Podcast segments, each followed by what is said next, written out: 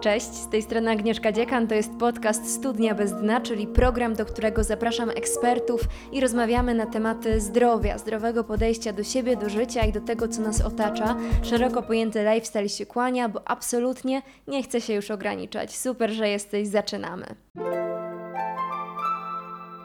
No właśnie, skoro już jesteś, to pokuszę się o zachęcenie do oceny mojego podcastu. Pomoże mi to na pewno dotrzeć do nowych odbiorców, a to jest dla mnie super ważne, bo robię to prosto z serducha. Będę Ci mega wdzięczna. Dzięki. Nie jest to takie oczywiste i na pewno jest rzadkie, kiedy spotykasz osobę, która zostawia w tobie coś. I tym czymś jest myśl, która zmienia perspektywę patrzenia na to, jak funkcjonujesz. I taka właśnie dla mnie była ta rozmowa. Dorzuciła trzy albo nawet i pięć groszy do mojej zmiany perspektywy, dlatego wierzę, że i Wam dużo przyniesie.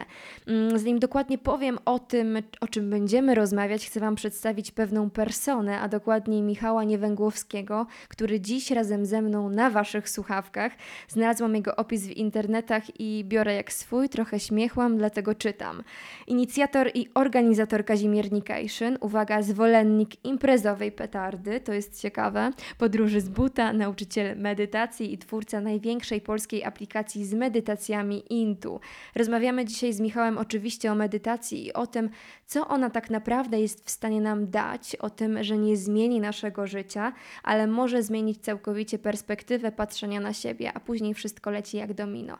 Bardzo dużo będzie o naszych luźnych rozkminach na temat żywota i tego, jak łatwo nasza głowa lubi wpadać w skrajności, mm, o dystansie do treści psychologicznych, jakie widzimy na Insta, a umówmy się, jest tego naprawdę coraz więcej, i o tym, że życie ma różne barwy i wy macie różne barwy i my mamy różne barwy i nie ma czegoś takiego jak samo spływające dobro i moment absolutnego oświecenia. Schodzimy, kochani, na ziemię i szczerze rozmawiamy o tym, jak po prostu polubić poniedziałki i być bliżej siebie nie tylko w weekendy. Cześć Michał. No cześć Agnieszka. Pierwsze co sobie myślę, czytając, że nazywasz się mówcą demotywacyjnym, na pewno z przymrużeniem oka, to zastanawiam się w ogóle o co tu chodzi. Chcę się dopytać, dlaczego demotywujesz? Z, wiesz, sprowadzasz ludzi do siebie i e, marnujesz im życie?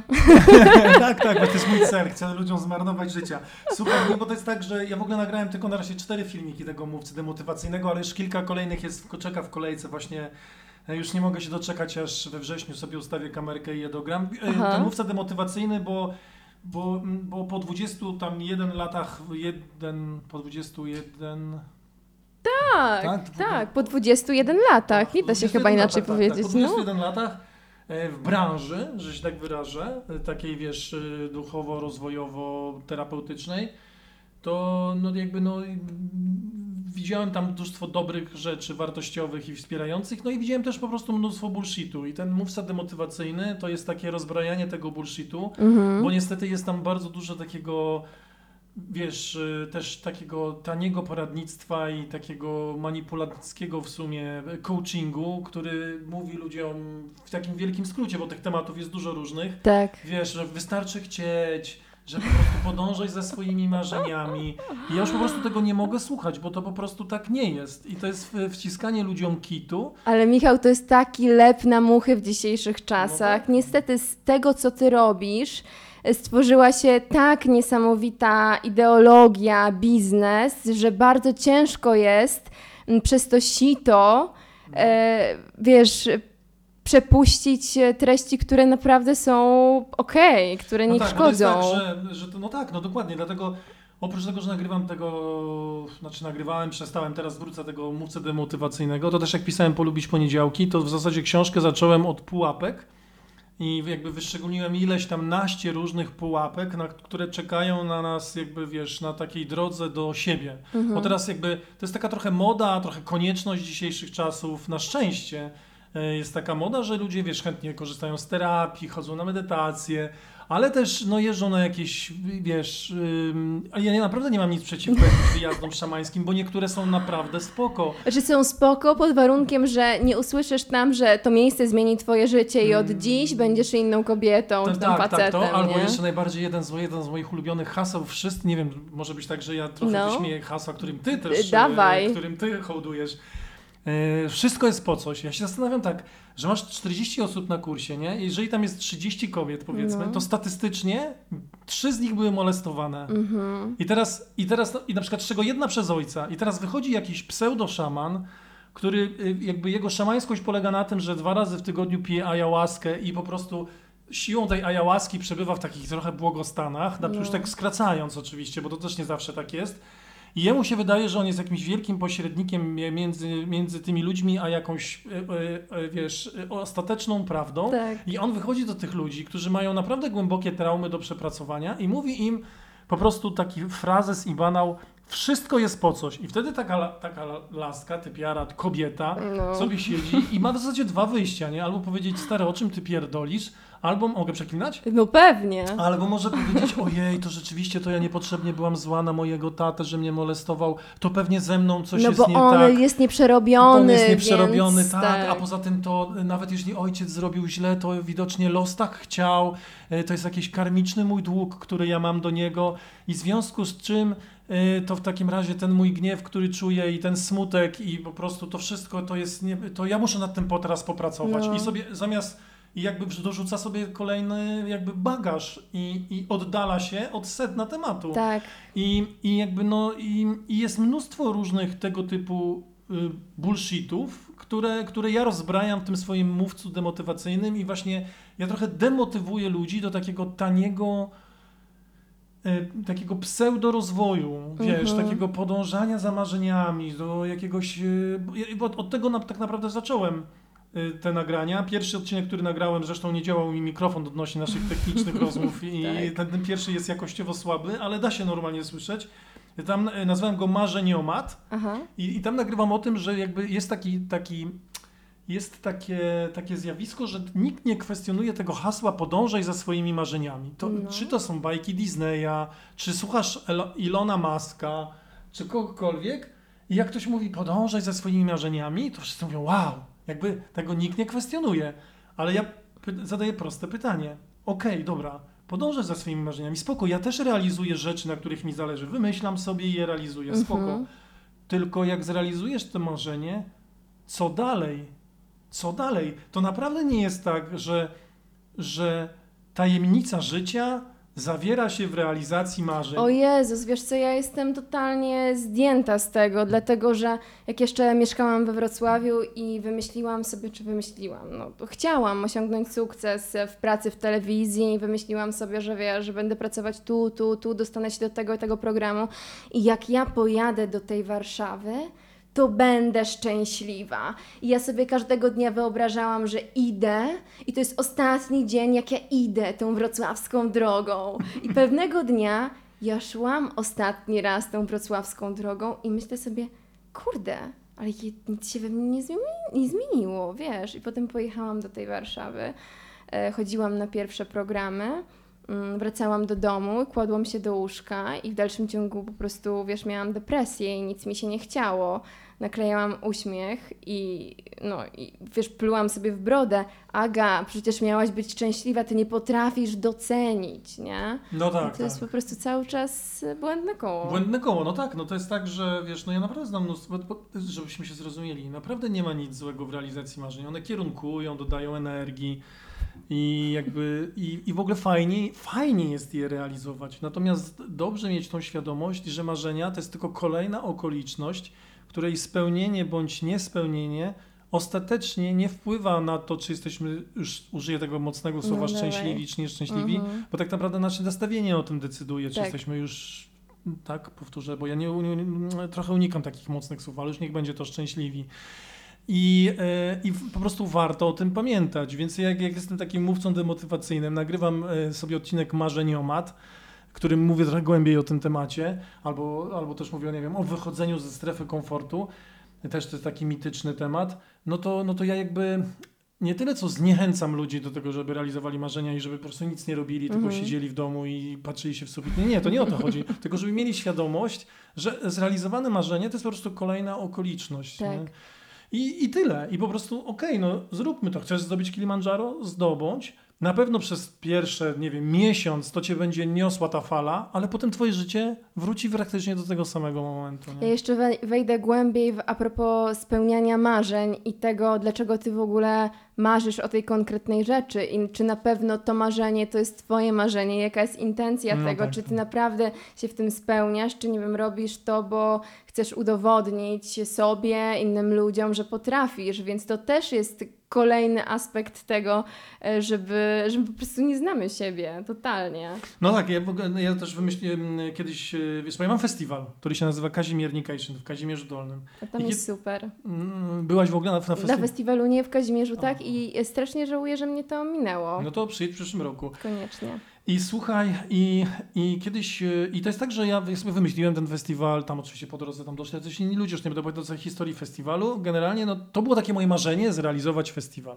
I Mhm. ja sobie tak wymyśliłem i sobie zrealizowałem festiwal, na który przyjeżdżają największe, wiesz, polskie gwiazdy, które, nie wiem, no jakby takim klasycznym przykładem jest zawsze daje Dawida Podsiadło, który e, dwa razy u mnie grał i w te lata, co grał, to grał na przykład tylko na Openerze, na trzech męskich graniach i u mnie. I nigdzie Okej. więcej, nie? I to był, wiesz, no był taki, no jakiś, no był to jakiś tam hit i Su- su- sukces, pewnie. nie?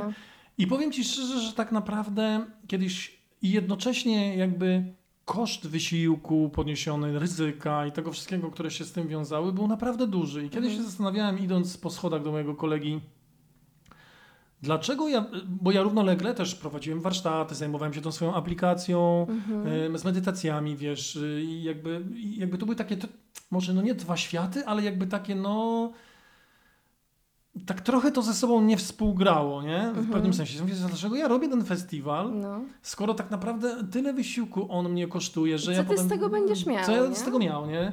I, i, I wtedy wymyśliłem, wskoczyło mi do głowy rap. Wymyśliłem Mhm. rap, to się nazywa reduktor aktywnych pragnień. Pisałem o tym też właśnie w książce.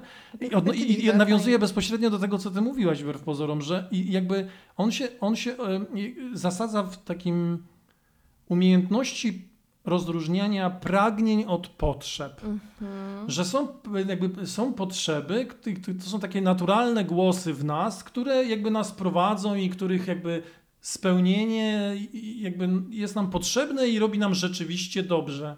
I oprócz tego też są pragnienia, Mhm. to są jakieś najczęściej zewnętrzne narracje, kulturowe, rodzinne, które przejęliśmy jako własne.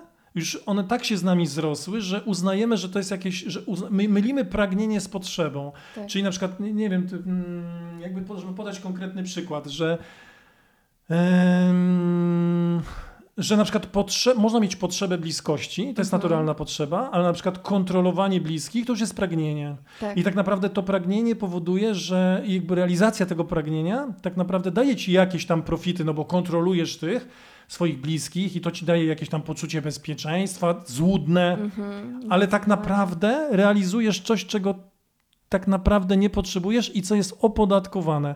I rap, rap to jest taka, taka prosta, taki, taki, taki prosty proces, taka prosta tabelka, Mhm. gdzie się rozgranicza rzeczy na takie, które lubię i mi służą, lubię nie służą, nie lubię nie służą i tak dalej, gdzie można w taki fajny sposób uporządkować sobie, oczywiście to jest też wszystko jakiś model, to nie jest jakaś objawiona prawda, Jasne. i przyjrzeć się temu, czego ja tak naprawdę potrzebuję. Ale wiesz, my często na te potrzeby nie mamy akceptu, totalnie. No nie mamy. No, nie No. mamy akceptu. Co więcej, realizujemy pragnienia kosztem potrzeb. Mhm. Że na przykład y, spełniamy swoje jakieś ambicje, na przykład masz ambicje, do, na przykład włączać się pragnienie, że zrobisz najlepszy startup w Polsce, jednorożca, przebijesz tą tego, firmę tego Batorego, wycenę No. miliard i tobie się wydaje, że ty po prostu realizujesz swój potencjał, że ty podążasz za marzeniami, się, że ty nie? się rozwijasz, że dajesz pracę innym ludziom. No i dobra, i jakby i robisz to kosztem potrzeb, na przykład y, potrzeby bycia z rodziną, potrzeby zadbania, równowagi, potrzeby, nie wiem, też spokoju w tym wszystkim. Po prostu ciśniesz na maksa ten temat tego, w ogóle masz startup, jesteś jedn, będziesz jednorożcem. I, i jakby i, i jakby, okej, nawet osiągasz ten cel, niech będzie, No. i potem patrzysz wstecz i mówisz, że posypało ci się tyle rzeczy, które tak naprawdę dla siebie, dla ciebie samego są ważniejsze, żeby zrealizować to pragnienie. To jest oczywiście taki no, widowiskowy, uproszczony model, Mhm. natomiast można go przełożyć na, na takie bardziej też subtelne różne przykłady, które nie są aż tak e, łatwe do wyłapania. Wiesz nie? co, ja mam taki swój przykład, bo kilka lat temu stwierdziłam, że znajdę jakąś dziedzinę, w której na ten moment wydaje mi się, że totalnie nic nie osiągnę, ale zrobię to. No i ja w ogóle z siłownią byłam na bakier, zero treningów, nic. E, I stwierdziłam, że słuchaj, wystartuję w zawodach sylwetkowych. Zaczęłam trenować, to trwało naprawdę długo. W, dieta, wiesz, ziarnko do ziarnka ryżu, no hardcore. Ja byłam totalnie zero-jedynkowa w tym, bo taki też jest ten sport. No i im bliżej było już, wiesz, już e, przygotowania tych, tych płus, tego wszystkiego, co tam się na tej scenie dzieje, tym bardziej miałam w sobie sprzeciw, że kurde Aga, no jest, to nie jesteś ty, ja nie, no jakby nie obrażając, nie wyobrażam sobie w te, siebie w tej bejcy, znaczy No, wiesz o co rozumiem. chodzi, no, no, ach, no nie. Ale cały czas powtarzałam, powiedziałaś A, musisz powiedzieć B. Jakby nie możesz się wycofać. Mm, No i już praktycznie wiesz, już miał być strój szyty, ale stwierdziłam, że no kurde, no, no nie. I być może z perspektywy doświadczeń, jeżeli obserwujesz, jeżeli widzisz siebie, to jesteś w stanie dotrzeć do tego, że twoje B się po prostu zmieniło. A jeżeli idziesz na ślepo w ten swój cel, który kiedyś założyłeś, to możesz taranować wszystko dookoła. I, i to jest No tak, i możesz się tak. złapać na tym, że tak naprawdę realizujesz nie tyle co swoją potrzebę, a jakąś wy, wy, jakby jakąś e, czyjąś, czyjeś oczekiwanie tak, względem bo siebie, wszyscy które słyszeli, że Aga ma za własną. wystartować, nie? I, co nie wystartuje, to znaczy, że pomyślą, że się poddała, że nie dała rady. I cały czas wychodzimy e, do tego, co, co się dzieje na zewnątrz w ludzkich głowach, a nie Albo, do no, tej no swojej. najczęściej może to też sięgać jakichś takich rodzinnych też, wiesz, oczekiwań rodziców, Tak, czy czegoś tak, takiego, co tak. w jakiś sposób, e, nie wiem, mam, wynosimy z domu jakieś niskie poczucie własnej wartości i próbujemy je jakoś, e, wiesz, sobie skompensować jakimiś zewnętrznymi Mhm. e, sukcesami. To oczywiście są takie naprawdę teraz uproszczone modele, co No mówimy, tak żeby, żebyśmy się orientowali w temacie. I jakby właśnie tworzymy sobie jakieś pragnienie i potem tak naprawdę się okazuje, że nie da się tego skompensować. Mhm. Że to jest jak, jak, jeżeli masz deficyt energetyczny, no to owszem, możesz się napić kawy, no ale ile lat będziesz pić kawę? Jeżeli generalnie źle, jakby żyjesz w taki sposób, że jesteś ciągle na deficycie energetycznym, no to możesz pić te energetyki i tą kawę w jakiś, Mhm. przez jakiś czas, no ale jak długo? 5 lat, 10, 15? Czy to się kiedyś odbije na zdrowiu? Po prostu w pewnym momencie warto zacząć żyć tak, żeby, żeby nie trzeba było pić tej kawy, że mogę się napić, mogę się napić. I tak samo jest z niskim poczuciem własnej wartości, czy z czymkolwiek innym, że możemy oczywiście próbować sobie to kompensować jakimiś tam, jakby mieć takie protezy zewnętrznego sukcesu i to przez jakiś czas nawet być może zadziała trochę. tak. Natomiast koniec końców, finalnie i tak będzie trzeba się z tym y, konfrontować, dlatego że zawsze będzie ktoś, kto osiągnął większy sukces, No pewnie. albo będzie coś takiego, coś, co przypomni ci, że pomimo tego, co nie osiągnąłeś, i tak w środku czujesz się nie do końca wartościowy. I dopóki tego się nie przepracuje, Mhm. czyli po prostu nie zaakceptuje w efekcie, Mhm. no to, to możesz od sukcesu do sukcesu tak uciekać do przodu. Ja obiecuję, że ta rozmowa też będzie o medytacji, ale to wszystko też się pięknie łączy, więc jeszcze podrążymy w tym. E, A powiedz mi, jakie ty masz właśnie podejście do tego, żeby cały czas tam włazić do środka, rozwarstwiać się i, i wiesz, progresować swój, swoją psychikę. Trochę też jest tak, że dzielimy się na tych oświeconych i nieoświeconych. Wiesz o co mi chodzi? Że po prostu rozwojowi nie ma końca. Mi kiedyś ktoś powiedział, mm, Aga, w ogóle przestań się terapeutyzować, tylko zacznij żyć.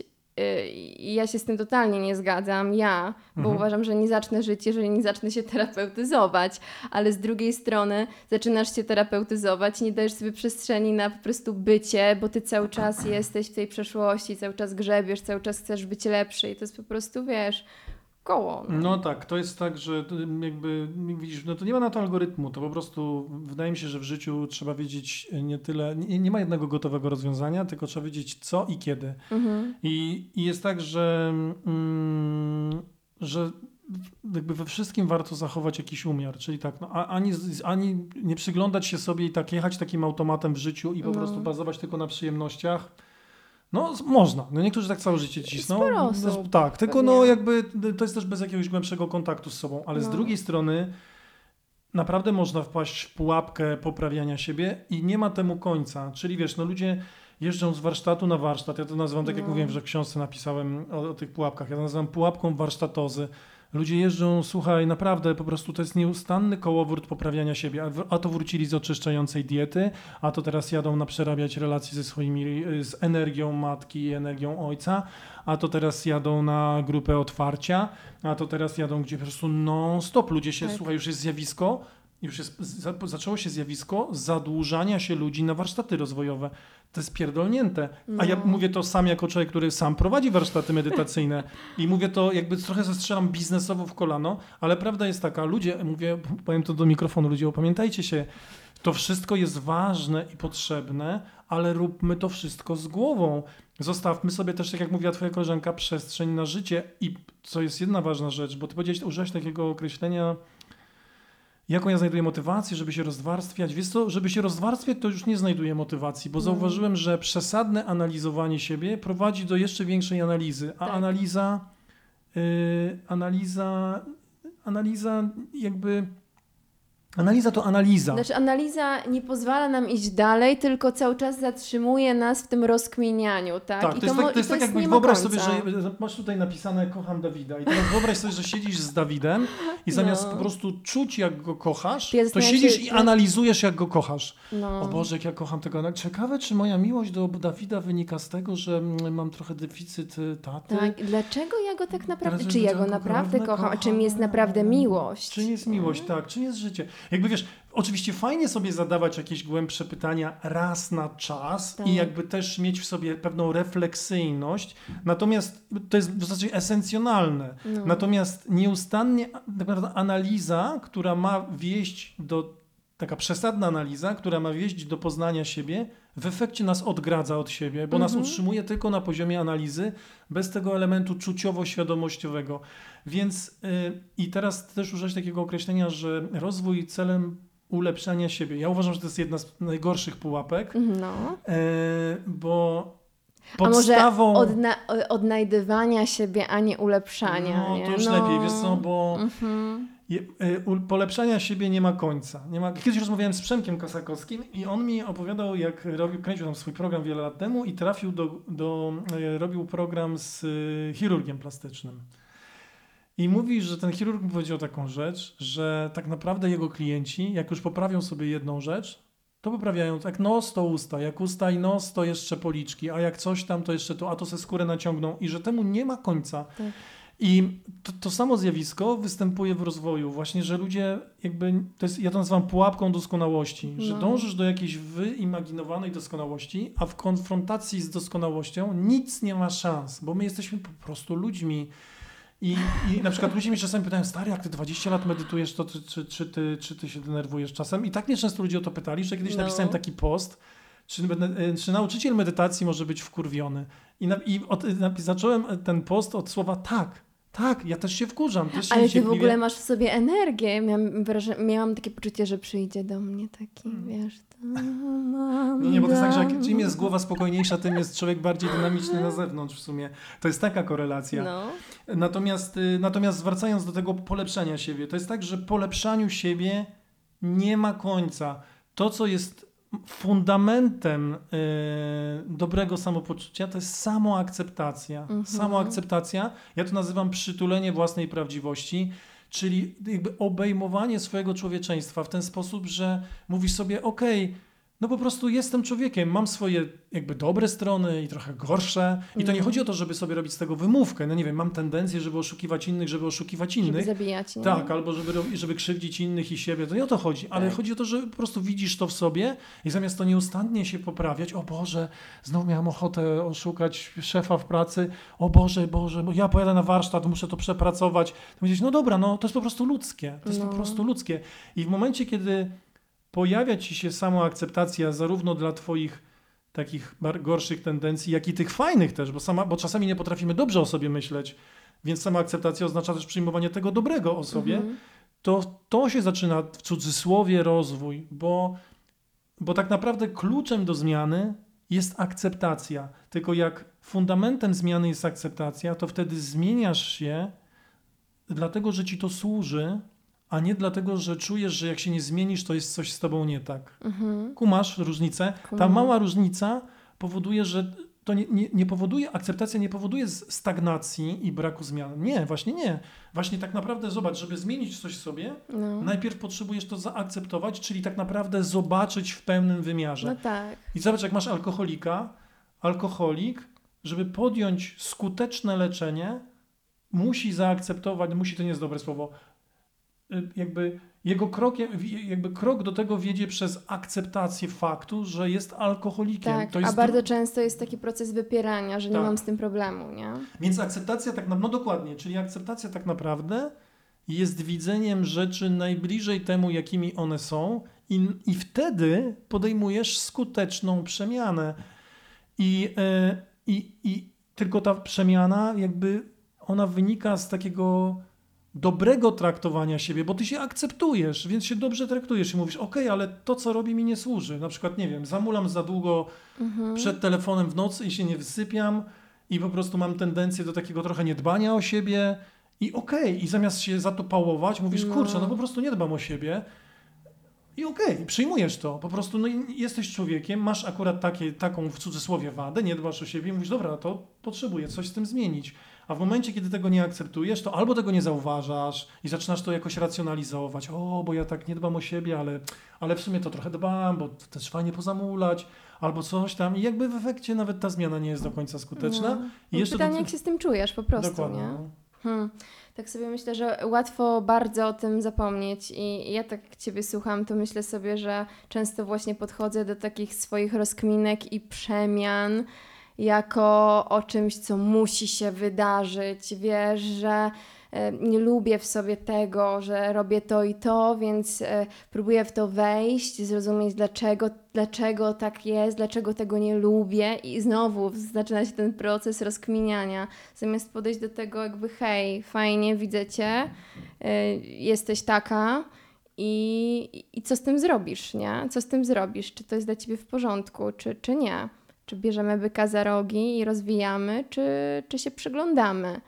Jakieś, jakieś takie spojrzenie. No, jakieś umiarkowane po prostu, no nie wiem, coś pomiędzy trzeźwym spojrzeniem a czuciem siebie, wiesz, i No. bez takiego... A ty masz chyba takie trochę parcie, nie? No, Masz, no, masz takie Mam. ciśnienie. No, ja ci powiem, opowiem ci taką anegdotę. dawaj. Kiedyś byłem w Niemczech wiele, wiele lat temu u takiego mistrza medytacji i, i byliśmy na takim odosobnieniu, więc tam się siedziało ileś dni w ciszy, więc jakby No. nie zadawaliśmy pytań, jakby, A czekaj, muszę ci wtrącić. No. Czy kiedyś na takim odosobnieniu no. znalazła się osoba, która powiedziała, kurwa, nie mogę, wychodzę? Wiesz co, no, na, prawie na każdym. Okej. Okay. Prawie na każdym, ale powiem że jednak ludzie, ja, bo to jest tak, że to się w, w głowie, to jest przez pierwsze, przepraszam, przez pierwsze 2-3 dni to to jest praktycznie w głowie u każdego. No. Nie, bo co ja tu robię, o co mi chodzi, nie, w ogóle wyjeżdżam, co mam nie gadać, jakieś niesprawdzanie maili, co za bzdura. Ale to potem mija, potem tu nie chcesz wychodzić.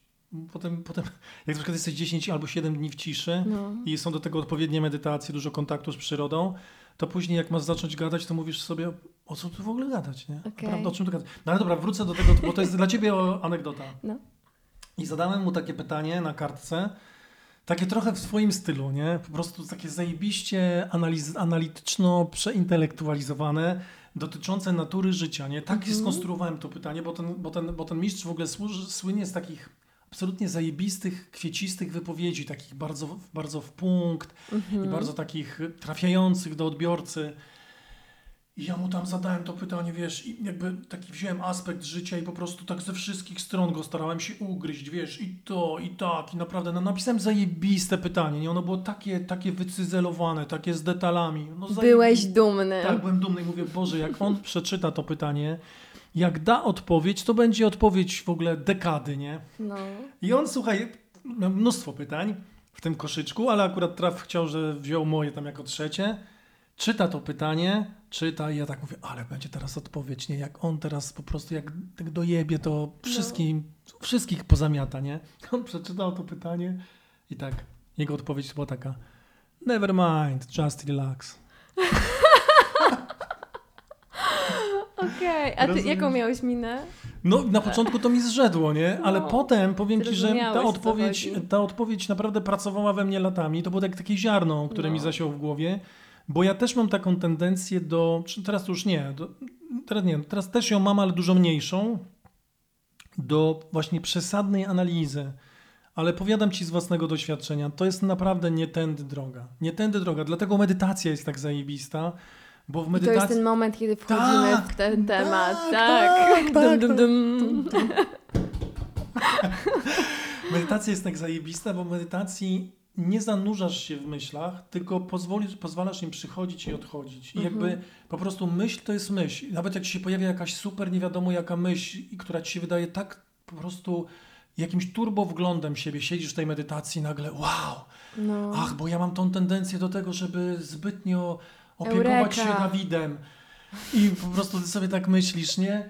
I w ogóle ja powinnam mu to odpuścić. O Boże, jaka to jest myśl, nie? I już po prostu już byś chciała ją podać obróbce, już byś No, chciała, już ją tak. chcesz zapamiętać, już chcesz ją e, przerobić na najbliższej A terapii. ty śledzisz mnie? Skąd wiesz? Zgaduję, wiesz, patrzę na ciebie i czy, czytam z tego, co widzę. Szaman. Y, Tak się nazywa mój pies, tak notabene. No i słuchaj. I, i to, a w medytacji zamiast tego wszystkiego, zamiast tego pobudzenia analitycznego, mówisz sobie, no dobra, to jest po prostu kolejna myśl w mojej głowie i po prostu pozwalasz jej odejść. Ona rozbłyska i znika, rozbłyska i znika. I do czego to wiedzie? Że w pewnym momencie trafiasz w taką przestrzeń w sobie, która jest wolna od tego. I to nie jest tak, że ona jest odcięta od tych myśli, albo że ty usiłujesz nie myśleć. To jest w ogóle mit medytacji. No. Nic w medytacji się nic nie usiłuje. To nie chodzi o to, że te myśli są złe, bo to nie są, one są ani złe, ani dobre, są po prostu myśli. Chodzi o to, że trafiasz w taką przestrzeń w sobie, w której po prostu nagle czujesz, że to jest tylko myśl. I, i jesteś właśnie w tym przytuleniu własnej prawdziwości i obserwujesz swoje własne myśli jak, jak kanały w telewizji. Że siedzisz czasami znudzona w hotelu, ty dużo podróżujesz, Tak. pykasz kanały i tu, tu sport, tu TVP, tu TVN, tu coś tam. I to lecą kanały, nie? I to są kanały, nic więcej. I takie same kanały myśli lecą w naszych głowach. I, I to daje ci, i to wtedy bardzo wycisza, bardzo ładuje baterię i daje taki zdrowy dystans do samego siebie. Porzucenia identyfikacji, porzucenie identyfikacji z własnymi myślami wiedzie w to później stopniowo, jak, się, jak jesteśmy coraz bardziej zaawansowani w medytacji, wiedzie też do porzucenia identyfikacji w ogóle z samym sobą, że w pewnym momencie to już jest trochę wyższa szkoła jazdy, doświadczasz wolności od siebie samego. Hmm. Czyli na przykład, a to już jest naprawdę wyższa szkoła jazdy, to Dawaj. jest coś takiego, że w pewnym momencie jest ci wszystko jedno, jaki jesteś. I to jest taka wolność. Czy jesteś zaradny, to czy nie tak, zaradny? Wiesz co, mnie to triggeruje to, co powiedziałeś, że jest ci wszystko jedno. Ale nie wszystko jedno, ale to nie jest apatia. No. To nie jest apatia. To jest, to jest taka wewnętrzna wolność, czyli to jest takie przyjmowanie siebie takim, jakim jestem. Właśnie jest towarzyszy temu akceptacja. Ty niczego nie wypierasz, jesteś sobą, postępujesz w zgodzie ze swoimi potrzebami, zaznaczasz swoje granice, jesteś normalną osobą i jednocześnie nie przejmujesz się sobą. Jest różnica między akceptowaniem siebie a, i zgłębianiem siebie Mhm. a przejmowaniem się sobą. Bardzo dużo w samorozwoju jest po prostu czystego narcyzmu, który przy, jedni się przejmują narcystycznie w ten sposób, że ch- chcą się przeglądać w lustrze, a jedni chcą się przeglądać w lustrze samorozwoju. Mhm. I e, jakby rozumiesz, i Tak. jakby e, e, zamiast tak naprawdę rozwoju jako akceptacja siebie i dystans do siebie zdrowy, to jest nieustanne przejęcie się sobą, to jest onanizowanie się sobą Mhm. Pod przykrywką rozwoju siebie. Ale ty nie jesteś antyterapia, prawda? Broń Boże, Nie. broń Boże. Ja sam robiłem terapię yy, i nie, nie, nie, w ogóle broń Boże. Ja wysyłam z moich medytacyjnych kursów, bardzo często rekomenduję ludziom robienie psychoterapii, bo Mhm. absolutnie nie. Mhm. Chodzi o to, że ja teraz mówię o takim zjawisku, jakby w medytacji, które, bo jakby techniki medytacyjne, takie podstawowe, polegają na obserwacji oddechu. Po, obserwujesz oddech. Oddech przychodzi i odchodzi. I tylko obserwujesz oddech. Cała technika medytacyjna. Potem na przykład obserwujesz doznania w ciele. Siedzisz w tej medytacji 20 minut, tu ci mrowi przez 5, obserwujesz jak ci mrowi. Dobra, obserwujesz. Pomrowiło ci, przestało cię mrowić, teraz nagle ci jest wygodnie. Obserwujesz jak ci jest wygodnie. Dobra. Potem obserwujesz myśli. Te, co już mówiliśmy wcześniej. Tak. Myśli przychodzą i odchodzą. Tak samo jak oddech. Najpierw myślisz o Dawidzie, potem myślisz o swojej pracy, potem myślisz, co ja będę pytała Niewęgłowskiego na tym podcaście. Dobra, jak będzie to spotkanie? Dobra, dobra, spoko. I te myśli przychodzą, dobra, co ja zrobię, co dzisiaj zjem?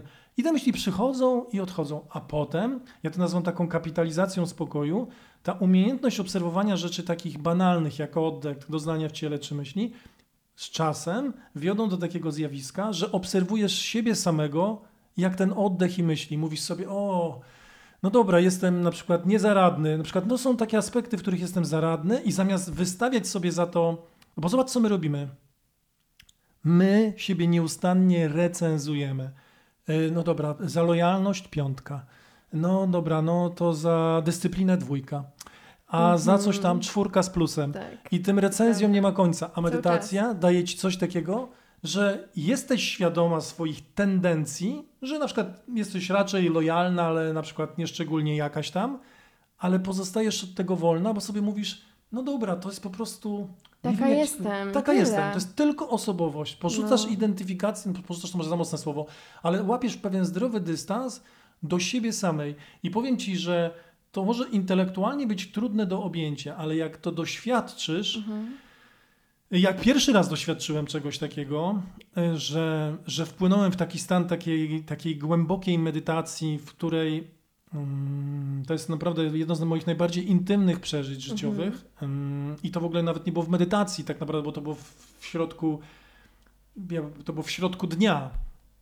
Y, I, i, I to było w trakcie jakiegoś tam procesu na takim kursie na nauczyciela medytacji.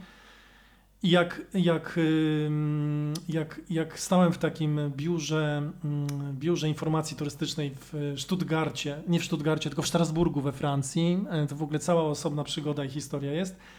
I właśnie jakby miałem takie coś, że zajęty byłem myśleniem o sobie, bo ja brałem udział w jakimś tam procesie i ten proces mi totalnie nie szedł. Ja, ja jadąc na niego, jechałem na takiego pewniaka, mówię, ale ja teraz wszystkim pokażę, jak się robi ten proces, ale jestem zajebistą. To było kilkudziesięciu takich kandydatów na tych No. nauczycieli medytacji.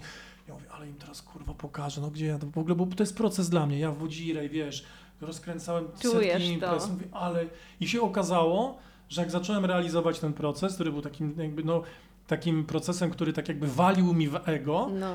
w wielkim skrócie, w taki mój egocentryzm, to się okazało, że to mi w ogóle totalnie słabo idzie, nie? I to uruchomiło we mnie cały konglomerat tego, a nie, to może ja nie jestem taki zajebisty, nie, to może ja nie, a to jednak jestem zakompleksiony, o Boże, a to jestem jednak taki, ale sobie zbudowałem własny PR wewnętrzny, który wierzyłem od lata, Jezu, ten jeden ja proces, no dokładnie.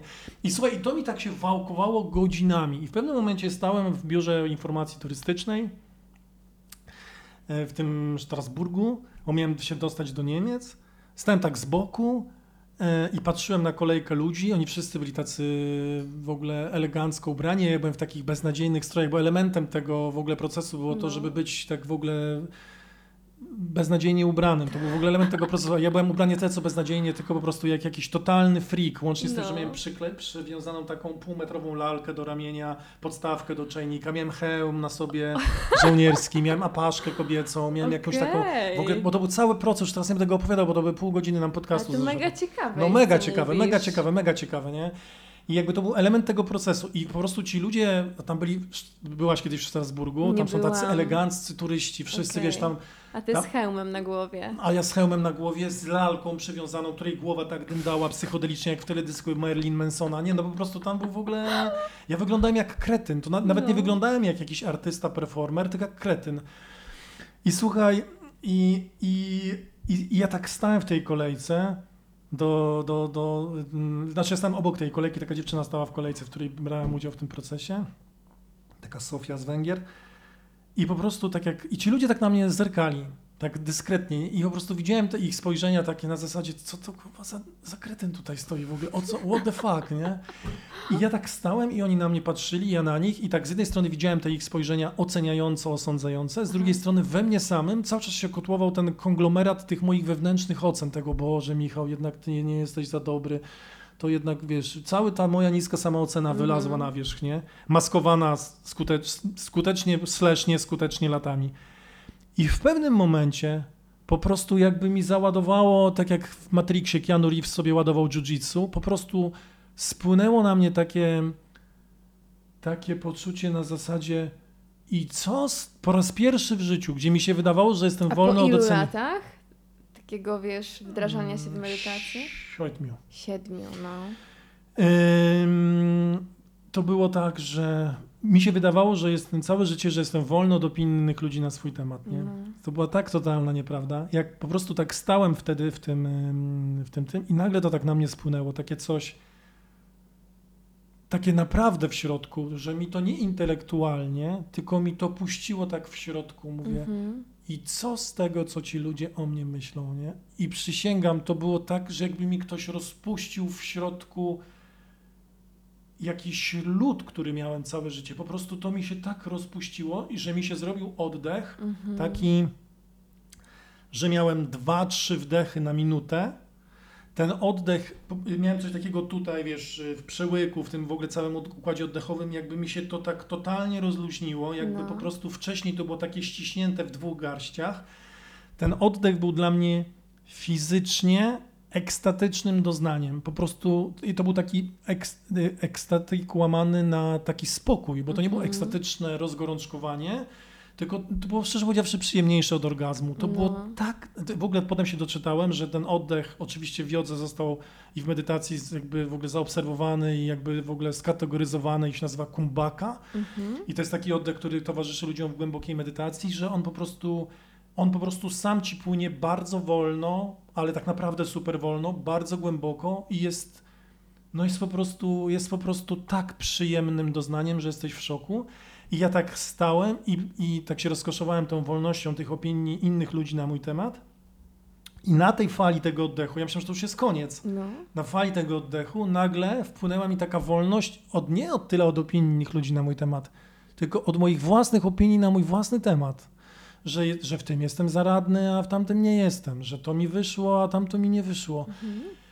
I słuchaj, jakkolwiek to teraz dla ciebie zabrzmi jakoś magicznie, to był moment, w którym się czułem najbardziej w życiu wolny. Nigdy wcześniej, ani nigdy później nie czułem takiej wolności, jak w momencie, kiedy czułem się wolny od swoich własnych opinii na swój własny temat. I jednocześnie to nie było żadne odcięcie, to nie była dysocjacja, to nie było wyparcie. Tak naprawdę, tak po prawdzie, to widziałem siebie klarownie, no, no, po, no oczywiście zdarzało mi się to wcześniej i później też. Widziałem siebie bardzo, bardzo klarownie ze wszystkimi różnymi swoimi dobrymi i gorszymi wyborami, ze swoimi lepszymi i gorszymi tendencjami Mhm. i z różnymi swoimi prawdami i zakłamaniami. I widziałem to bardzo klarownie i jednocześnie byłem od tego wolny. To jest taki paradoks. To nie jest żadne wyparcie. I, I dlatego też jest pewna, bo to jest super długa dygresja, jest pewna właśnie też ta pułapka w tym nieustannym poprawianiu siebie, bo ono się wiąże tak naprawdę z nieustannym ocenianiem siebie. A Tak. Nawet ocenia, ocenianie to jeszcze pal licho, z takim osądzaniem siebie, bo oceniać, oceniać to się i tak oceniamy, ale to jest tak można, bo ja odróżniam ocenianie od osądzania, ale z takim osądzaniem siebie i dopóki jakby sama akceptacja świta, jak zmierzcha osąd. Mhm. I y, jakkolwiek to teraz zabrzmi jakoś górnolotnie i tak dalej, mówię o tym, o tym w takim kontekście, żeby chodząc na terapię, robiąc medytację, jeżdżąc na warsztaty, warsztaty rozwojowe, nie zapominać o tym i pamiętać o tej bazie, jaką jest po prostu samoakceptacja, przytulenie własnej prawdziwości. Po prostu przyjmij się takim, jakim jesteś człowieku i pobądź ze sobą. Bez względu na to, czy mamy jedno życie, czy istnieje reinkarnacja, to w tym wydaniu jesteśmy tylko raz. Doceniajmy to. Powiem ci, że jak opowiadałeś tą historię, to pomyślałam sobie, Jezus Maria, ja tak chcę, Boże, no, no brzmi super bajkowo, ale to co mówisz, to pomimo tego, że tego doznałeś, to nie jest taki konstans, to nie jest coś, co zostało ci dane i już będzie z tobą na wieki wieków, amen. Tylko to cały czas trzeba pielęgnować. Tak, ja mam takie powiedzenie, że z duchowością jest jak ze straceniem dziewictwa. No, To, że straciłeś dziewictwo, nie czyni cię jeszcze dobrym kochankiem. I, I z duchowością też tak jest. Można doświadczyć w medytacji, czy nie w medytacji, różnych, ja to nazywam doświadczeń otwierających, pewnych takich intensywnych wstrzyków kontaktu ze sobą, z takim korem siebie. Natomiast to jakby nie załatwia sprawy, czyli znaczy, to znaczy tak, to zawsze wnosi jakiś pewien poziom korekty, w tym sensie, że to zawsze coś tam zmienia. Mhm. Natomiast to jest tak, że te wzorce nasze, które gdzieś tam wynosimy latami, jakby one wynosiliśmy je z domu, z kultury społecznej i tak dalej, i tak dalej, one i tak znowu dadzą znać o sobie. Dlatego moim zdaniem najlepszym połączeniem jest medytacja i też wyjazdy medytacyjne w sensie takich kursów ciszy czy A odosobnień. to mnie bardzo interesuje. Plus psychoterapia. No, okej. Bo potem jest tak, że tam doświadczasz pewnych otwarć i też dostajesz praktykę medytacyjną, pogłębiasz się w praktyce medytacyjnej, która służy psychoterapii Mhm. i jednocześnie psychoterapia jest pewną regularną, metodyczną, jakby usystematyzowaną pracą nad sobą. Nie? To jest, to jest, takie są moje spostrzeżenia po, wiesz, po 21 latach. Dlatego ja ludziom zalecam, zresztą słuchaj, co by tu dużo nie gadać, do nas, jak ja mam tą swoją aplikację Intu, do nas piszą psychoterapeuci, którzy mają albo własne gabinety, albo własne centra psychoterapeutyczne Mhm. i oni chcą, żebyśmy dawali, czy możecie Państwo dać tam jakieś zniżki, coś tam kody, bo my i tak y, naszym klientom polecamy Waszą aplikację, bo zauważyliśmy, że jak oni medytują i są w terapii, To jest lepiej. to jest o wiele lepszy rezultat, Mhm. nie? Zwłaszcza, że my naprawdę robimy, czyli to jakby ta, ta, ta moja apka jest jakby w zgodzie ze sztuką, nie? No bo ja jakby je- jestem z tej frakcji właśnie takiej psychologiczno-terapeutycznej, nie tej ezoterycznej. Ja nie, nie boję się słowa duchowość, natomiast ja rozgraniczam duchowość od ezoteryki i to są zupełnie dwa inne zjawiska. I no ja się tak troszkę odżegnuję też, wiesz, od, od sprzedawania czaszek za 850 zł, nie? Nie, Jezus, nie działa. Słyszałem, że nie działa, ale wiesz. Ale to prawda, duchowość jest albo ezoteryczna, albo myślimy o niej w kontekście e, wiary, nie? A gdzieś tam pomiędzy jeszcze jest coś więcej. No dokładnie. Ja, ja w ogóle mam taką swoją koncepcję prywatną, nazywam to duchowość poniedziałkowa, czyli No. jakby tak naprawdę pielęg- życie w codzienności, bo tam się tak naprawdę zasadza życie i jakby doświadczanie pewnych jakichś głębszych wymiarów, ale po prostu we wtorek o 14, wiesz, albo Tak. w środę o 19. Tak. W normalnym życiu. Wiesz, ja opisałem teraz jakieś swoje głębokie, intymne doświadczenie i ono jest cenne i w ogóle dla mnie bardzo dużo mi wniosło i jakby jakbym mógł, to bym wszystkim sprawił, żeby mieli to doświadczenie. Mhm. Natomiast to też jest tak, że to jest po prostu jedno, tak jak sama zauważyłaś, jednorazowe doświadczenie, które potem trzeba jakoś gdzieś tam zaprzęc do normalnego życia, tak, bo wiesz. potem możesz się wkurwić, że siadasz w medytacji tak, i ty tak. w ogóle, dlaczego znowu tego nie ma, nie? Tak, tak, tak, tak, tak. No tak, i tak. non-stop znowu, dwa. Tak, tak, tak. Trzy. Al, tak, możesz, albo możesz mieć tak, dwa, trzy No. na oceny, albo możesz mieć wieczną tęsknotę za tamtym stanem, Oj, czyli tak. Czyli możesz chodzić, mówić, no nie uwolniłem się z Matrixa, bo znowu, się- bo znowu zamuliłem na Netflixie i w No. ogóle to życie jest bez sensu, tylko te stany na kursach, które doświadczam są prawdziwe i wartościowe. To one są wartościowe, natomiast twoje życie na co dzień, w czwartek, jak odprowadzasz dziecko do szkoły, dalej jest twoim życiem i dalej jest wartościowe i dalej jest duchowe. Mhm. Tylko to jest kwestia też pewnego jakby też nastawienia i też chodzi o to, żeby nie uciekać w duchowość.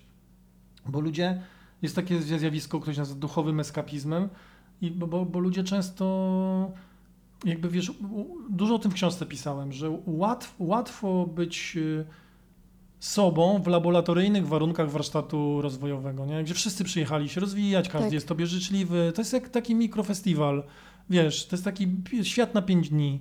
I on ma rzeczywiście dużo swoich wartości i ja naprawdę i prowadzę te warsztaty i zachęcam, żeby ludzie jeździli i jednocześnie no, nie wciskam ludziom kitu. Nie mówię im, że ej, tylko tu jest y, w ogóle ta prawdziwa rzeczywistość, a tamta rzeczywistość w ogóle wasza w poniedziałek, jak wrócicie do pracy, to jest beznadziejna. No. Nie, ja mówię, ej, może jest tak, że na co dzień nie żyjecie za dobrze, nie żyjemy, bo ja nigdy tak nie nauczam ludzi, bo ja sam, sam popełniam ciągle mnóstwo błędów. To jest tak, że być może nie żyjemy na co dzień w tej naszej codzienności za dobrze, dlatego ona nas wkurwia i męczy, ale Mhm. to i to może być powód, a nie to, że, to, że wiesz, że, że tylko jak jestem w medytacji, to jestem prawdziwy i tylko na warsztatach i tylko jak się otaczamy życzliwością. Nie. Ale wiesz co, problem jest w tym, że też e, właśnie mm, sprzedaje się taki, taki tekst na zasadzie tego, żeby podnosić te wibracje, że tylko jak jest, jak łączymy się ze wszechświatem, tą dobrą energią, to tylko spływa na nas wtedy, wiesz, to dobro i boimy się tych momentów, w których e, trzeba będzie się troszeczkę bardziej zanurzyć. Ja na myśl o tym, że miałabym na takie odosobnienie jechać, orientuję się, że jej Boże, się boję, a potem zadaję sobie pytanie, ale czego się boisz? Bycia ze sobą? No tak, tak, tak. tak No tak, bo tam nie będzie wcale, wiesz, a, no nie Zależy, na jakie będzie. będziesz odosobnienie. No do mnie jak No. pojedziesz, to nie będzie, wiesz. o, No.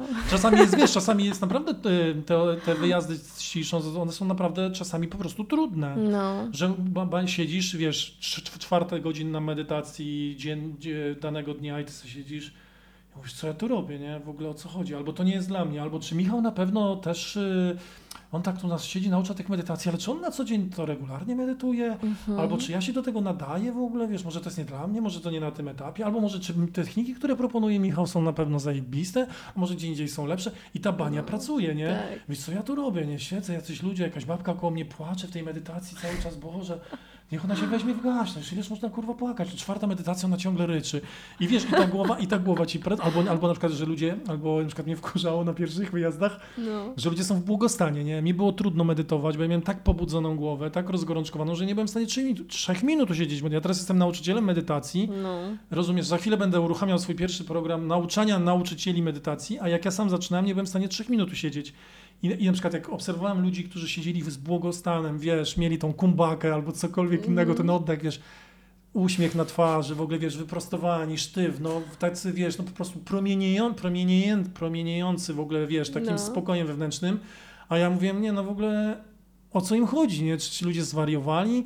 I tak moja głowa pracowała. Nie mówię, nie, Michał, weź ty wyjeźdź stąd, ale za każdym razem mówię, nie, no dobra, zostanę, to jeszcze jedna medytacja, to jeszcze jedna, no dobra, to już do jutra. I w pewnym momencie następuje taki switch w głowie, że ten cały jazgot umysłu się po prostu wycisza. Ale ty pamiętasz, i, i, jak długo to trwało? Kiedy przechodzisz z takiego, z takiej głowy? Wiem, że to jest takie pytanie, dobra, to, to ile mi to zajmie? Powiedz, powiedz, dwa, trzy dni, tydzień?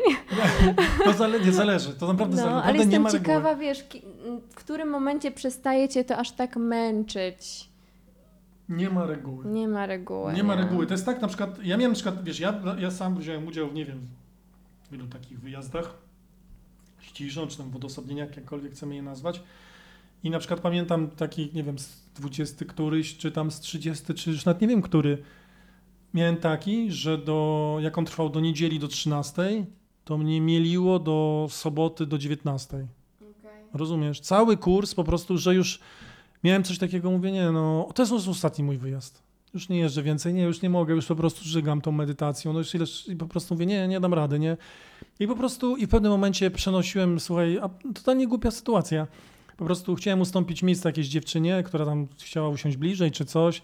I po prostu wziąłem poduszkę medytacyjną i przeszedłem się tam parę kroków po sali i jak rzucałem tą poduszkę w innym części sali i siadałem, to po prostu spłynął na mnie spokój. Po prostu usiadłem już innym człowiekiem. Mówię, wow, ale zajebiście. Trzymało mnie cały kurs. To nawet nie to, że ja byłem po prostu wkurwiony na nim. Mówię, nie, no co ja tu robię? Który raz mogę być na kursie? Ale potem jak patrzysz wstecz, to po prostu zawsze coś tam z ciebie wyłazi, nie? No i to, to trzeba to przetrzymać i to się potem odwdzięcza. No dobra, w takim razie tak na start takie 20 minut będzie spoko. Trzeba to robić Dziennie? regularnie, no. Nawet wystarczy 10. Okej. Wystarczy 10. Zobacz, jak ja weźmiesz moją apkę, no to tam masz medytację od 3, do 3 do 33 minut. No. Nawet masz 45-minutowe już ostatnio dograne. Więc jakakolwiek regularność, jakikolwiek moment kontaktu ze sobą, czy to będzie 3 minuty, czy 5, czy 7, na początek jest naprawdę spoko. Później, jak już medytujesz, nie wiem, pół roku, rok, no to 20 minut to jest takie dobre optimum, nie? Mhm. że takie 20 minut sobie siadasz. Czasami ludzie mówią, ale skąd ja wezmę 20 minut w ciągu dnia? To ja wtedy ludziom polecam zajrzenie w tą apkę, która liczy czas spędzany przed telefonem i przejrzeć Instagram, TikToka, YouTube'a i Facebooka i Twittera i się okazuje, że to wychodzi 2 godziny 20 minut, to po prostu z tych 2 godzin 20 minut wykrawasz 20 i robisz sobie medytację. A jaki był Michał te 20 lat temu? Pogubiony, No. inteligentny, yy, szukający, nieodpowiedzialny, mm, wesoły, szalony, chociaż nie lubię tego słowa, raczej powiedziałbym jebnięty Lepsze. i, yy, i otwarty. Okej, a jak dużo się zmieniło? No, wiesz co, to jest tak, że ja dalej jestem tym Michałem. E, Tak, tak, tak, jestem jebnięty, tylko inaczej. Dalej jestem Michałem i... No, ale wiesz co, bardzo dużo się zmieniło. Ja się naprawdę, ludzie, którzy mnie znają, nie wiem, 25 lat, to mówią, człowieku, ty masz w jednym życiu kilka żyć. Okej, a co cię popchnęło w ogóle w tą stronę? Nie, nie, zawsze to wiedziałem. Ja miałem coś takiego, że ja jak miałem 14 lat, kiedy to było w ogóle jeszcze medytacja, to nawet jeszcze nie miała, bo to jest tak, że medytacja w Polsce w ogóle nie była znana, potem była uznawana za sekciarstwo, teraz No jest już mainstreamem. Jeszcze, wydaje mi się, że do niedawna nawet. No może jeszcze jest 5-7 kilka. lat temu, a Tak. teraz już, teraz to już jest naprawdę mindfulness, medytacja już jest mainstream. No. To ja po prostu zawsze wiedziałem, że będę chciał spróbować medytacji, nie wiem skąd. Po prostu zawsze to wiedziałem. Ciekawe, że gdzieś tam Nawet jak chodziłem na karate, to. na oyamę, No? to nawet tego trenera namawiałem. Mówię, ty weź nam zrób jakąś medytację. Mówię, chłopie, my się ciągle tu Ale bijemy to po gdzie ty to wyszperałeś? Słucham? Gdzie ty to wyszperałeś, że w ogóle jak się o tym nie mówiło? Nie wiem. Gdzieś jakieś chyba wyczy... A nie, mój kolega, który chodził na karate, je, jego trener robił z nim e, jakieś Medytację. elementy medytacji. Ja mówię, oj, to jest zajebiste. Ja No. bym tego chciał spróbować. Pojechałem kiedyś w góry z znajomymi i usiadłem na jakiejś skale, mówię, o to sobie pomedytuję. Wtedy w ogóle pijem alkohol, palimy papierosy, ale mówię, dobra, pomedytuję i wydawało mi się, że medytować to jest jakby spra- spra- sprawić, żebym nie myślał, a to w ogóle No. tak nie działa. Więc to mi totalnie nie wyszło. No ale potem gdzieś tam, a potem zaczęły się pojawiać medytacje w Polsce, poszedłem na jakiś warsztat, to tamto, no i tak o, i Mhm. poszło. I uważasz, że to jest działka, która powinna się rozwijać, czy, czy która powinna być ukrócona i jakoś troszeczkę, wiesz o co mi chodzi, i nie puszczona aż tak wolno?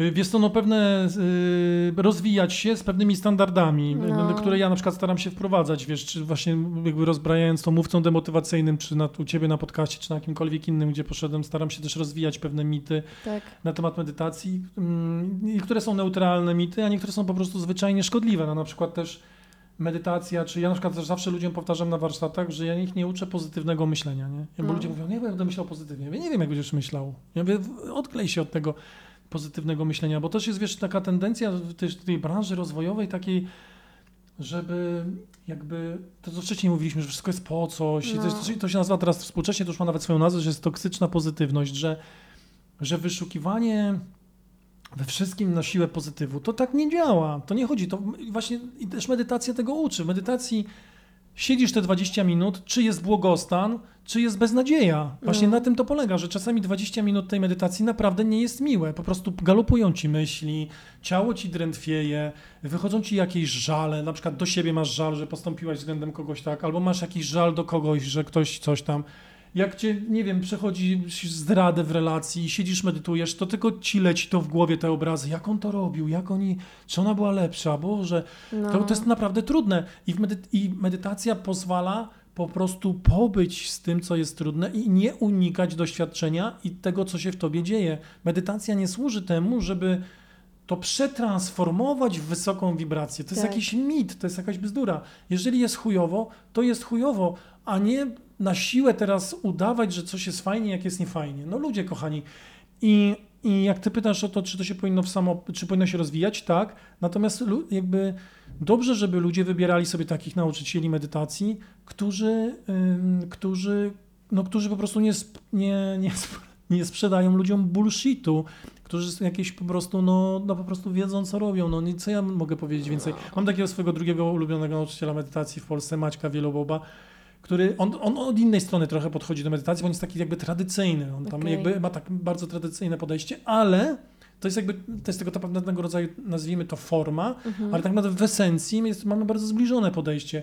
I ja na przykład polecam ludziom, y, no, on ma trochę inną osobowość, trochę jest taki spokojniejszy i tak dalej, ale to jest na przykład gość, który zmierzając do celu robi naprawdę kawał porządnej roboty, nie wciska ludziom bzdur, tylko im naprawdę mówi na czym to polega. I takich, tego typu ludzi trzymających takie standardy powinno być po prostu jak najwięcej i dobrze, żeby takimi nawet podcastami jak twój właśnie, czy jakikolwiek inny, ludzi edukować, żeby oni swoje kroki kierowali do właściwych ludzi. I jakkolwiek może to brzmieć arogancko, że teraz wszedł koleś do ciebie na ten, ten się wydaje mu, że on to jest prawdziwym nauczycielem medytacji, jak ktoś nie.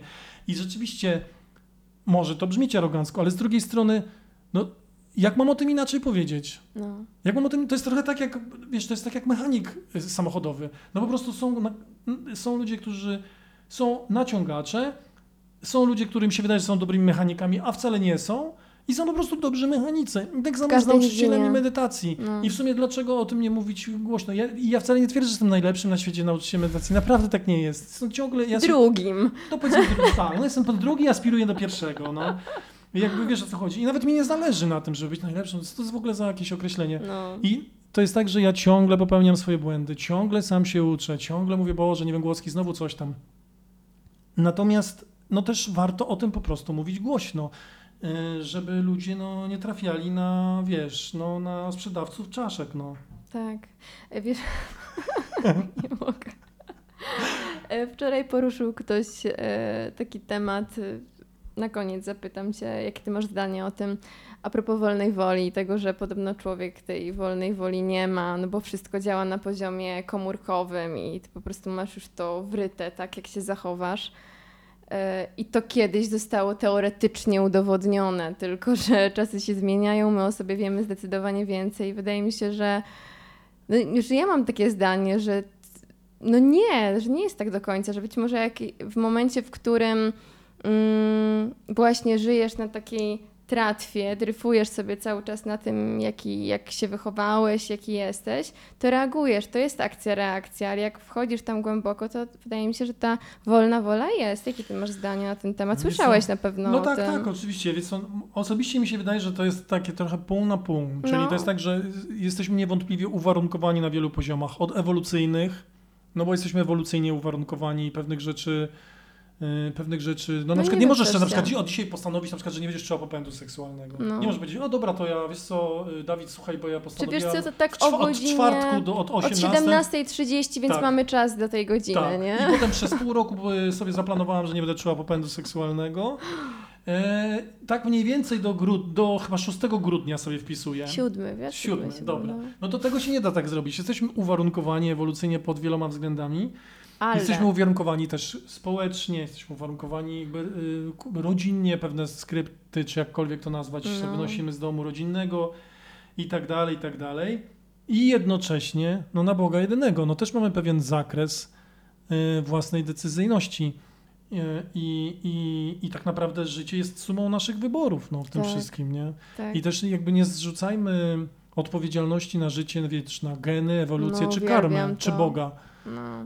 Yy, po prostu bierzmy odpowiedzialność za to, co umiemy podjąć decyzję, no to po prostu podejmujmy. A to, że w tym będzie jakiś zakres mechanizmów, które pozostają poza zakresem naszej świadomości, no to, no to okej, Mhm. no to już trudno. Tak naprawdę wydaje mi się, że w ogóle wolność, mi się kiedyś wydawało, że wolność to znaczy wolność taka totalna. No. Być może to istnieje, nie wiem. Natomiast na pewno wolność w moim odczuciu tak naprawdę chowa się w akceptacji ograniczeń. Mhm. Kiedy człowiek akceptuje ograniczenia, to wtedy w sumie czym tu się napina?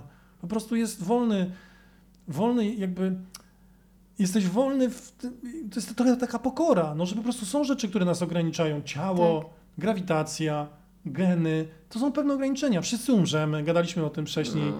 To są pewne ograniczenia i tak naprawdę zgoda na nie przynosi ci wolność, a nie szarpanie się z nimi i udawanie, że Tak. że co, że, że nie wiem, że no będę nieśmiertelny czy coś takiego. No nie wiem, być może istnieje stan Buddy oświeconego, który przekroczył ten, być może, ja tego nie wiem, szczerze powiedziawszy, ale wydaje mi się, że o wiele bezpieczniej i zdrowiej jest myśleć o wolności jako o zgodzie na ograniczenia. Tak, i wiesz tego, że jesteś odpowiedzialny za samego siebie, ale też na zewnątrz dzieją się rzeczy, na które nie masz wpływu i, i koniec. Tak, I, I nie tak. zbawisz całego świata. Nie? Nie zbawisz. No, no, to jest właśnie różnica między moim zdaniem zaangażowaniem a kontrolą, że zaangażowanie to jest zaangażowanie w realizację własnych potrzeb, No, A kontrola, no to już jest próba wpływania na coś, nad czym tak naprawdę, na co tak naprawdę nie mamy wpływu. I możemy na to próbować wpływać, ale to jest zawsze okupione wysiłkiem, opodatkowanym wysiłkiem. Więc zaangażowanie tak, kontrola nie. Za to, co mogę wziąć odpowiedzialność, biorę, za to, co nie, nie biorę. Tak jak, no zobacz, ty podejmujesz jakąś, y, zaczęłaś podcasty. no. Jest, jest moda na podcasty, robisz fajne, wartościowe podcasty. I to jest twoje zaangażowanie. Bierzesz za to odpowiedzialność, zapraszasz zajebistych gości, drugiego Tak. najlepszego nauczyciela medytacji No, na, świecie, na przykład. No. I robisz I fajne będzie podcasty. pierwszy. Tak, będzie pierwszy. Ale kto wie, może za trzy lata nie będą modne podcasty, tylko same TikTokowe, minutowe w ogóle. TikTok zdominuje wszystko, podcasty, ludzie powiedzą sobie, dobra, mamy przesyt tymi podcastami. Nie masz na to wpływu. Nie mam, Nie ale jeżeli to czuję, to warto To nawet tak. to robić i, Tak. i wiesz, nie iść z tym prądem i Tak, nie tak, zakładać TikToka. Tak, tak, na przykład i po prostu robisz to, co robisz, na co masz wpływ, No. a resztę są. To oczywiście łatwo powiedzieć, trudniej zrobić, ale można sobie to nieustannie przypominać, że jest po prostu pewien zakres rzeczy, na które naprawdę nie mamy wpływu. Tak. I to, że to jest też bardzo długi proces, tak jak mówisz, i to, że sobie postanowisz, że jakieś tam aspekty w swoim życiu chcesz zmienić albo chcesz właśnie wejść na tą drogę większego akceptu siebie i wglądu, no to to się nie, nie dzieje na pstryknięcie palca. To są lata praktyki i, i takiej cierpliwości, ale no trzeba to iść, nie? No tak, no tak, co tu robić, no innego. No nie? What to do? Przecież kurczę, to, życie leci, Życie w końcu leci. się skończy. Warto robić, warto realizować marzenia, nawet, tylko jednocześnie po prostu mieć do tego jakiś zdrowy dystans No. i takie poczucie, no dobra, no po prostu trochę jak y, let's play, po prostu Tak. zab- zabawmy się tym wszystkim. Oczywiście też, żebyśmy nie popadali właśnie w taką tanią pozytywność. Życie też jest po prostu trudne. My No podejmujemy y, niedobre decyzje, ludzie koło nas podejmują niedobre decyzje, czasem tracimy zdrowie. To wszystko są naprawdę, mierzymy się po drodze z różnymi trudnościami. I jednocześnie w tym wszystkim, z tym wszystkim przy odpowiednim nastawieniu da się z tym wszystkim w jakiś sposób zatańczyć. Tak. Jakby z takimi przeciwnościami. I, i jakby nie udając, że są tylko kwiaty na świecie, bo to są i kwiaty, i kupa. No. Można tak naprawdę gdzieś w tym wszystkim e, znaleźć jakąś radość. I ten kwiat na kupie też czasami może wyrosnąć. Wyrosnąć, dokładnie. No, no. Ale to piękna końcówka, naprawdę, strasznie gówniana.